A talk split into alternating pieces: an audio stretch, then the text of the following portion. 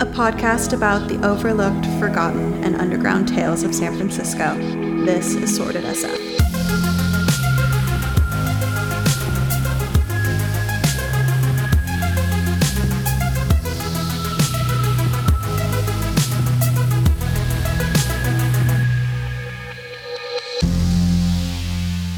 Hello.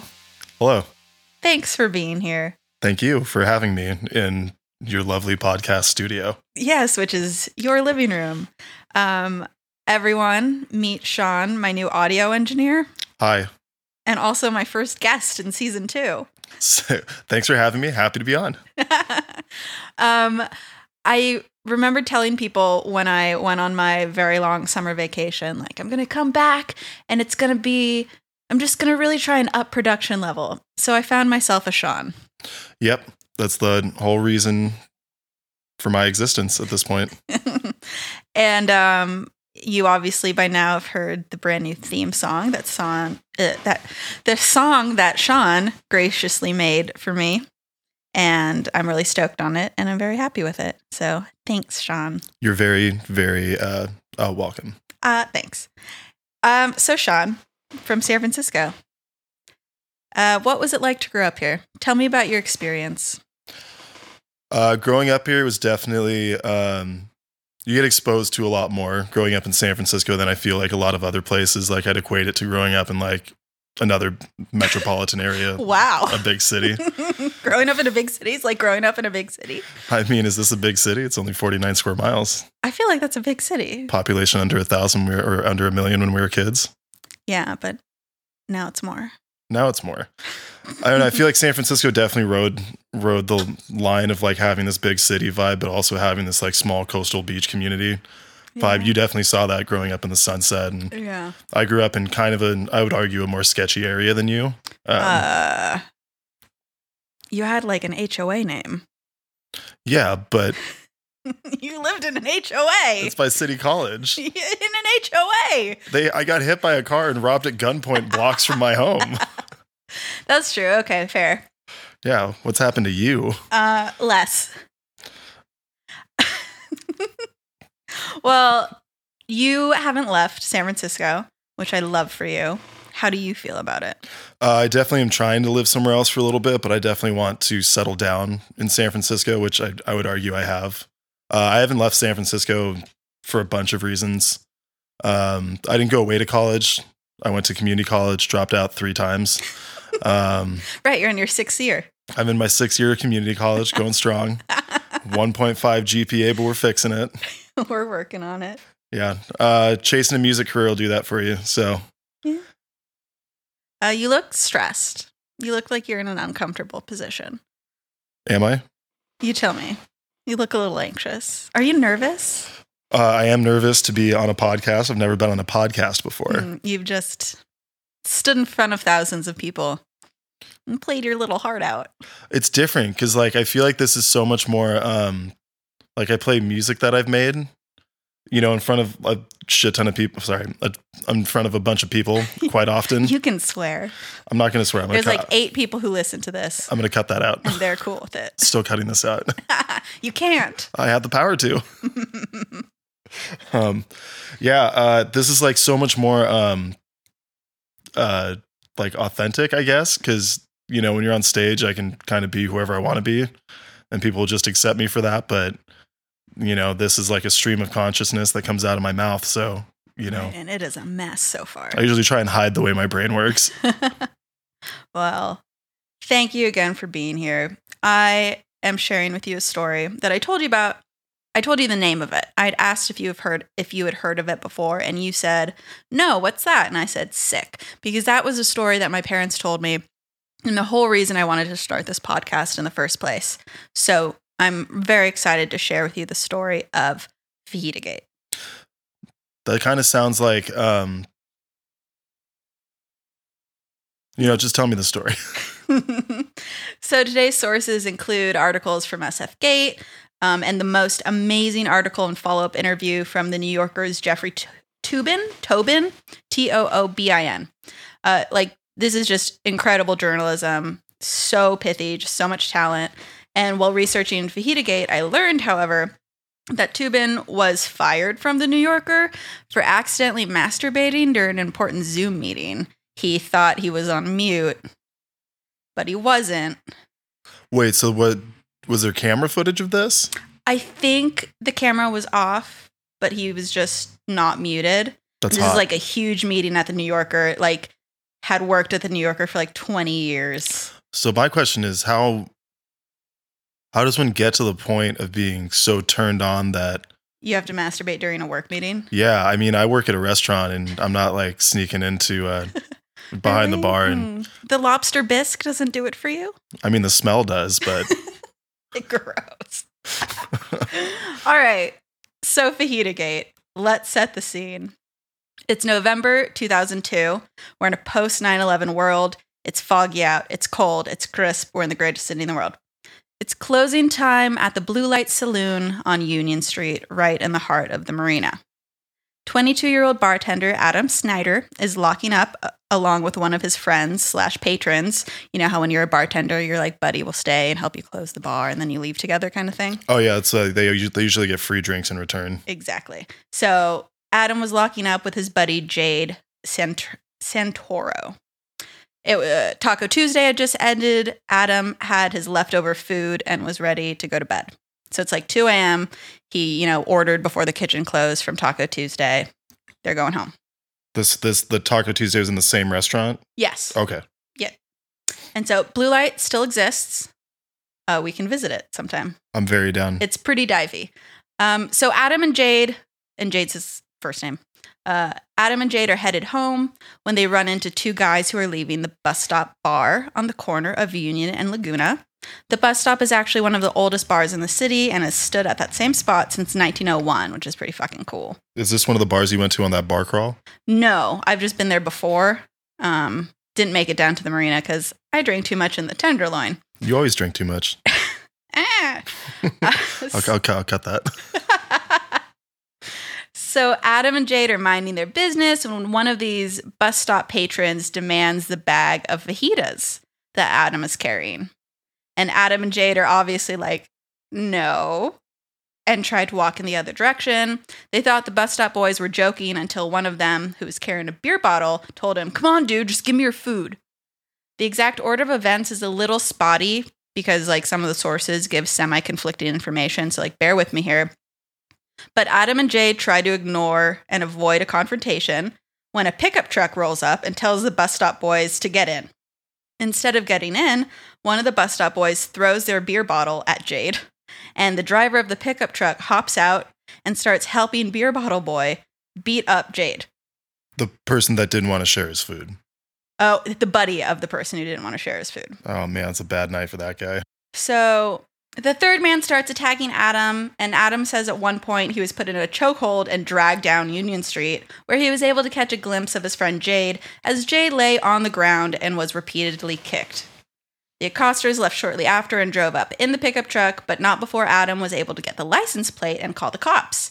In the 911 call, you can hear him tell dispatch that they didn't need an ambulance, but he was pretty sure that Jade had a broken nose. So it isn't until the pickup truck doubles back to cruise by the scene of the crime that they're stopped. Adam offers to identify his assailants, but all the cops would tell him that the matter was under investigation and the suspects were being taken to the station to be questioned. So, who are these suspects and what were they doing leading up to the incident at the Bus Stop? Honestly, not too much is known about David Lee, 23 years old, Matt Tonsing, 21, but Alex Fagan Jr., 23, has a really healthy backstory. Healthy or lengthy? As in like a rap sheet? Either. Both? Both. ¿Por qué no los dos? But like these kids are so young, 23. 23, 21, as somebody that yeah. As somebody that was a 23-year-old male at one point, decades ago,23-year-olds, that's like prime age to do stupid stuff because you're just old enough to know what you can get away with, and you still have this like tough guy attitude, having to prove something to the world, possibly angry at the world. Well, so I'm excited to hear what this guy's backstory is. Well, the backstory is They're all cops. Well, that's fun. Oh, we don't have to get into my politics surrounding cops, but oh, we will. But I'll just say this. I grew up skating. So Lee and Tonsing are like normies, but then Alex Fagan Jr., he was in his probationary period of being an officer. I think how it works is like you pass through the academy and then you're on probation for like years. Regardless, though, in the 13 months from the time Fagan Jr. had started his probationary period and Fajitagate, so 13 months between his start as like a real cop and Fajitagate, he had been involved in, count it, 16 violent encounters. 6 of those 16 incidents resulted in suspects needing medical attention at hospitals. Oh, and so this guy is off duty at this point. Yep. Wow.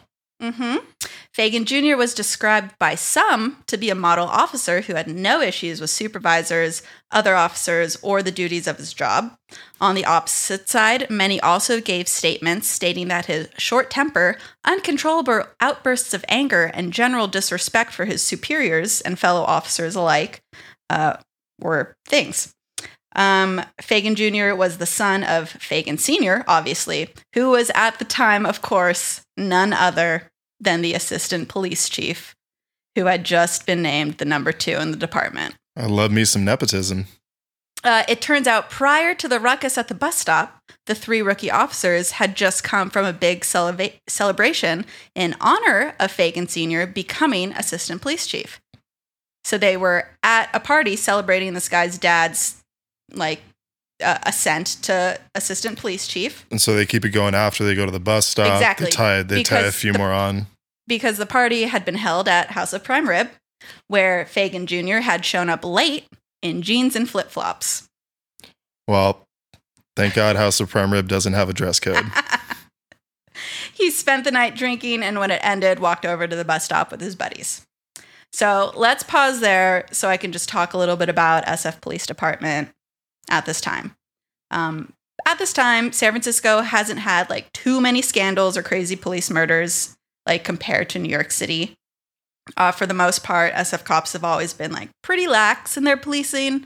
It's San Francisco after all. I would actually argue growing up that the San Francisco police are very chill. Mm-hmm. Like we would get away with murder. It was always, will you please leave? Not, we're going to arrest you and take you home. Right. Because, like, it's the land of drugs and hippies and free love. Like, they have too much to do. And crime. They have way too much to worry about. So, but that being said, just like every department, there are always going to be, like, the Dirty Harry types, which, again, we talked about earlier. I haven't seen Dirty Harry, but I know the gist. And it's a Clint Eastwood movie. Gonna have to watch that sometime with my loved one. And he's a cop in San Francisco, and like the vibe I think is, and this will be really embarrassing if I got this wrong to listeners who do know Dirty Harry, but he's a cop who just like kind of gets the criminal at all costs. Maybe, I don't know. We'll have to watch the movie. But so there's always going to be like those types of cops. So those who, like, break a few rules and violate some rights to, like, get the bad guy, you know? Yeah. And Fagan Sr., the guy who had just been voted assistant police chief, was part of the scene as well, along with his buddy, Captain Gregory Corrales, a veteran narcotics officer, who was the one who was kind of, like, at the head of this Dirty Harry brigade. It's a lifestyle, not a job. It just so happens that Captain Corrales was one of the officers who responded to Adam Snyder's 911 call. So okay, so the friend of the assistant police chief was one of the responders on to the son's crime. Okay, so this seems like it's leading down a path of a big old cover up. So Corrales was also the commanding officer of those two. Of 2 of the 3 bus stop boys. So, like, not only is he buddies with one of their dads, he's also their boss. So, like, yeah, embarrassing. And this is the crux of the scandal, like you said. Can we go back to how bad was Jade beaten? How does that play into this? I'll touch on that. Beautiful. It's touched on. Can't wait. So this is the crux of the scandal. Like, bar fights are whatever, and the fact that cops were violent assholes, like, wasn't the issue even, or up for debate. But what captivated the city and turned it into what is now known as Fajitagate was the question, did these cops get special treatment because of their position as cops? And did this special treatment prevent justice from being served? Quote, they were allowed to speak to one another, change clothes, and avoid a blood alcohol test for several hours. Also, the police on the scene did not conduct a, quote, cold show, that is, bring the victims directly to the suspects to make an immediate identification. Well, you had that quote in there, right, where they were specifically not, like, told not to because it was under investigation, right? Well, when Adam Snyder and Jade, like, talked to the cops and were like, I can identify them, the cops told them, like, don't worry about it, like, it's under investigation. You don't need to identify anyone. Which obviously wouldn't have happened if they had been normal folks involved in a bar fight. Like, obviously the cops would have been like, yeah, who's your assailant? Who beat you up? But they already know who beat them up because they're all buddies. This whole situation just makes me want to have a lawyer on retainer. You can't afford that. I can't afford anything. So Jade's released in the hospital in the wee hours of the morning. He goes to general, obviously, and gets out at like 5 a.m. So like only a couple hours later. But yeah, he has a broken nose, I think. Adam is like, what the fuck happened? The cops who are on the scene write up their report and turn it in to the DA. They just say, you know, open and shut, barroom fight, no big deal. But the DA, named Thomas Hallinan, took a look at the people involved and was like, seems like this could be sketch. He feared that he wasn't getting all the information and flagged it to the police chief, Earl Sanders. Quick side note about DA Hallinan, and he's worth an episode on its own. He's fascinating. I can't wait to talk about him more. But here's a quote that sums up his vibe and his feelings about the cops in SF. Quote, our police department is terrible. It's a weird town. It's apparently the most liberal town in America, but at the same time, it's so traditional. The police get promoted through seniority. There's a good old boy tradition. They do a poor job of solving murders. They just do a poor job. So this is the ethos of the DA, like the Chesa Boudin of the time. And he's the one who thinks something's up. It's like, this is fishy. Oh, I mean, but that kind of seems like, too, like that's every police department. That's true. That's the whole thin blue line deal. Love to see it. I'm really happy that back then there was somebody vouching for the citizens. Yeah. So Chief Sanders tells DA Hallinan that everything is happening above board and the normal course of investigation is in process. Hallinan persists and asks the chief why the victims weren't asked to do a cold show, which again is when the police interview the victim and ask them to identify those who are involved. Sanders tells Hallinan that there was no need to do a cold show because the Bus Stop boys admitted they were involved, and this is truly just a case of a bar fight, and now they're trying to conclude the investigation. And then DA Hallinan does something really fucking stupid and gives Sanders a solution. The solution is, have the Bus Stop boys plead guilty of a misdemeanor, I'll prosecute them with a slap on the wrist, and we'll, quote, we'll handle it just like what happened to my son. Which is the DA telling the chief, hey, your guys were in the wrong. Let's solve this investigation by having them accept the charges, and then they'll do some community service, just like what we did for my son when he got arrested for similar charges. And so it's the DA, like, we've seen this before. Like, just like we got my son off, we'll, like, prosecute with a slap on the wrist and get these kids off, too. Good Lord. Yeah, just like, yeah, the chief was like, what?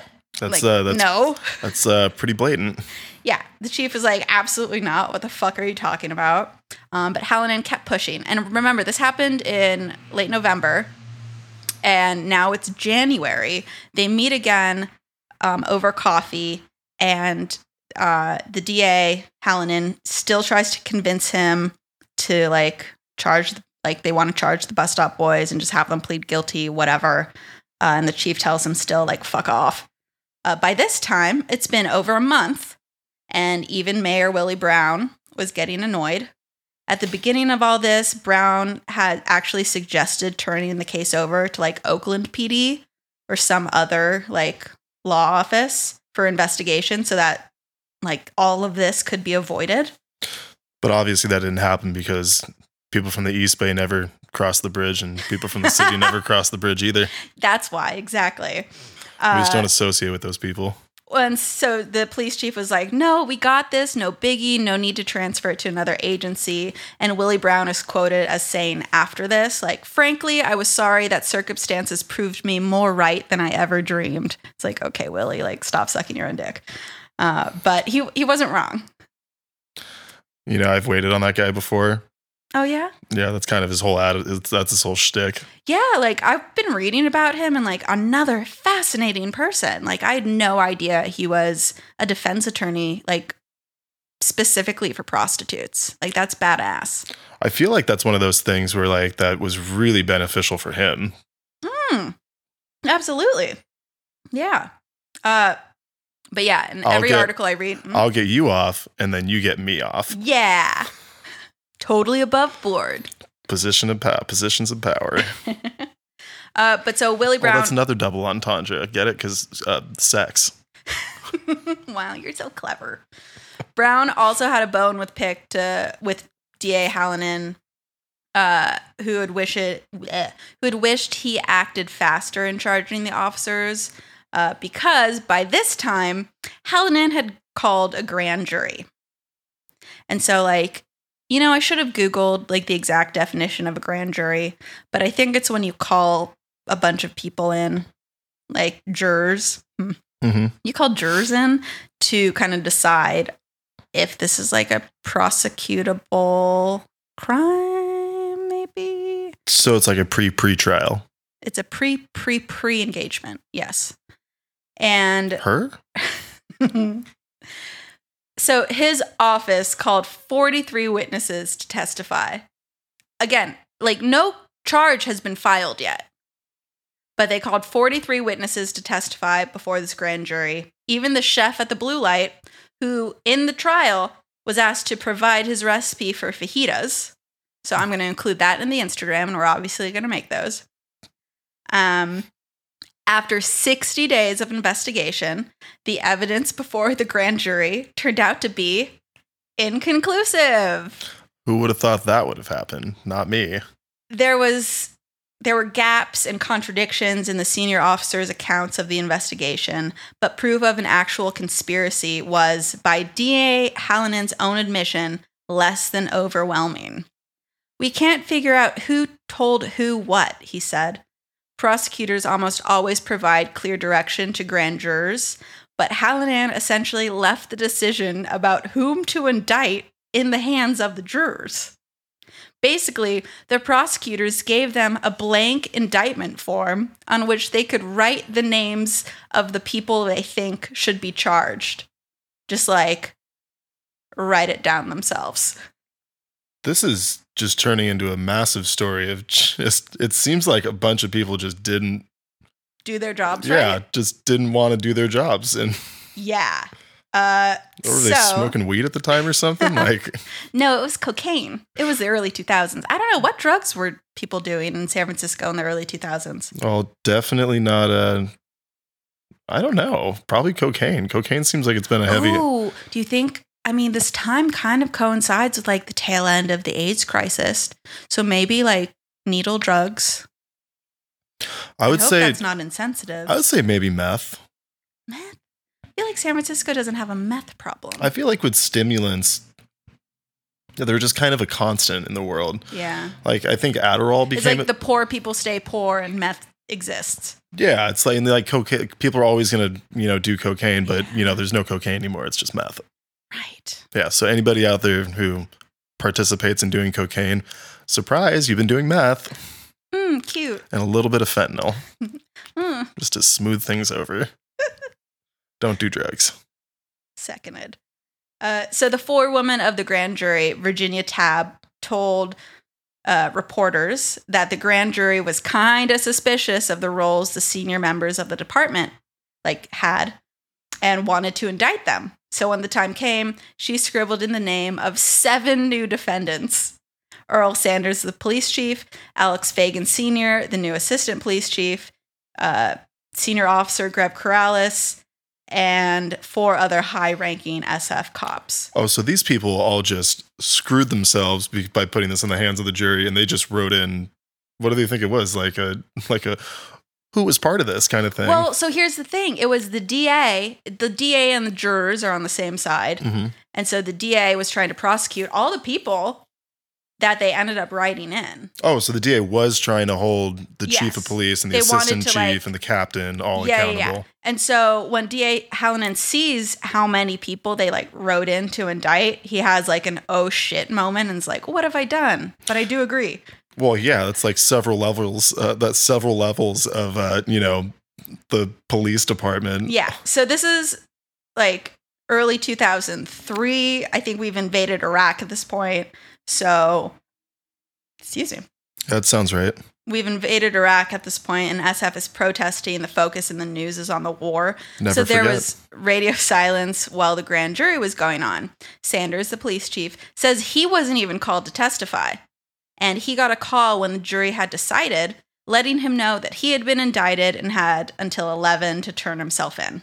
Of course, his first move was to figure out who would replace him while he dealt with the indictment, so he tried to tap 2 deputy chiefs, David Robinson and Greg Schur, but of course, they had already been indicted.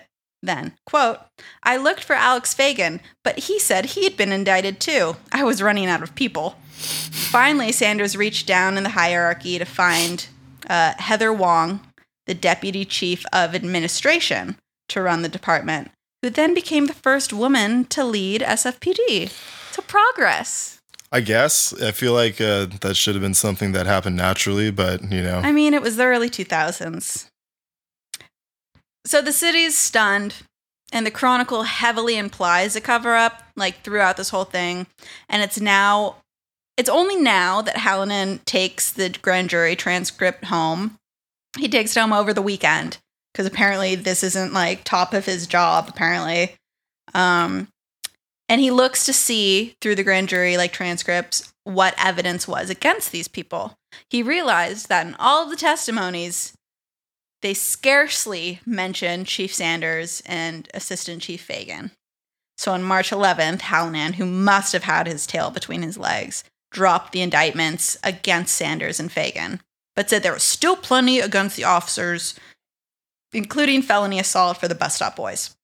This kind of marked the beginning of the end, because on April 4th, Judge Kasena Tsenin dropped all remaining conspiracy charges against the 5 top officers. The only charges that remained were the charges for the Bus Stop boys. Lee, Tonsing, and Fagan Jr. were actually ultimately acquitted of assault charges. A civil jury, however, did find Tonsing and Fagan Jr. liable for some damages. Okay. But here's the crazy bit. The civil jury found Fagan and police officer Matt Tonsing liable for damages suffered in the beating of Jade, and awarded him $36,500 in damages. Lit. Cool. I would get my ass kicked by yearly for that amount of money. Okay. The jury found in favor of Tonsing, but against Fagan, and awarded Adam Snyder $9,500. But the same jury also completely exonerated Lee, and Snyder was ordered to pay both Lee and Tonsing's defense costs. What is happening? Yeah. This is a beautiful example of when our legal system doesn't work. Yeah, so Snyder ended up having to pay 2 of the cops' legal fees. I guess maybe that's a difference in civil court. I wonder what that what that amount was. Is that public information? Maybe. Because lawyers are expensive. I probably have to buy some subscriptions to some websites to get that. It's such bullshit that they have that info behind paywalls. Yeah. It's public, but it's under paywall. It's public, just not to anybody that can't afford it. Yeah. That's capitalism, baby. We love it here. I want to go live in Portugal and be unemployed. Don't we all? So then here's like the last little fun fact before the conclusion of Fajitagate. So in 2004, after Fajitagate, but before the criminal trial for it, where he was inevitably found not guilty, Alex Fagan Jr. was arrested in Scottsdale, Arizona, on charges of punching a security guard and threatening police officers after having a fight with his dad, the assistant police chief. This is one bad cop. Right? No donut. He was our bad cop, no donut. He was inevitably let go from SFPD, Fagan Jr., but only because he wasn't able to complete his probation period within the time frame that's allowed. So what is part of the probation period? Are you supposed to go so long without any infractions or anything? Basically, I think you just have you have a buddy cop, a more senior cop with you, and they're your partner and they're first in command kind of thing, and they're making sure you know how to do the job and aren't mishandling weapons and aren't driving shittily. And it's just you basically just have you're doing a high school shadow. Yeah. For for 2 years or something. Man, those cops that get past their probation period and are allowed to work their beat alone. Can you imagine the type of power you must feel? Yeah. I'm going to run every single red light. Yeah. Well, hope they don't. I don't know. That's the story of Fajitagate. That's a beautiful example of why we need quite a bit of reformation in this country with our legal system. Great store. Reformation. Sponsored. You're thinking this is a great time for an ad break. You're thinking of Restoration Hardware? With the restaurant? Oh, that does have a restaurant. Yeah, in it. There's one in Marin and on the Bay. I preferred Nordstrom with Boudin. Super class. Love me a bread bowl. Yeah. Well, thank you. So yeah, that's the story of Fajitagate. Thanks for being here in your own living room. Thank you for being here in my living room. Yeah, you're welcome. Thanks for letting me use all your audio equipment. Well, I'm not letting you. You're paying me my salary, so just want to remind you of that. That's fair. This is transactional. Thousands of dollars an hour. Anyway, thank you for being my sound audio guy. I'm so excited. I hope that this episode sounds better than anything from season 1. I hope my theme song is loved. And yeah, thanks for listening to me blather on about Fajitagate. I did just realize that I just signed up to do every episode with you, because if you change the mics at this point, there's going to be a noticeable difference in audio quality. Yeah, so welcome to my podcast studio, bitch. This is my house now. Okay, I pay the rent here. Anyway. But I pay your salary. Okay, you can, Thursday night's garbage night. I see that, yeah. Yeah, you can take the trash out this week. You know what? I will. It'll be full of our wine bottles. Yep. Okay, amazing. Thank you. Thank you to everyone who listened. Welcome back. I'm so excited for season 2. I have so many stories to share. So much goss. And yeah, I love you. Thank you for listening. Okay, bye.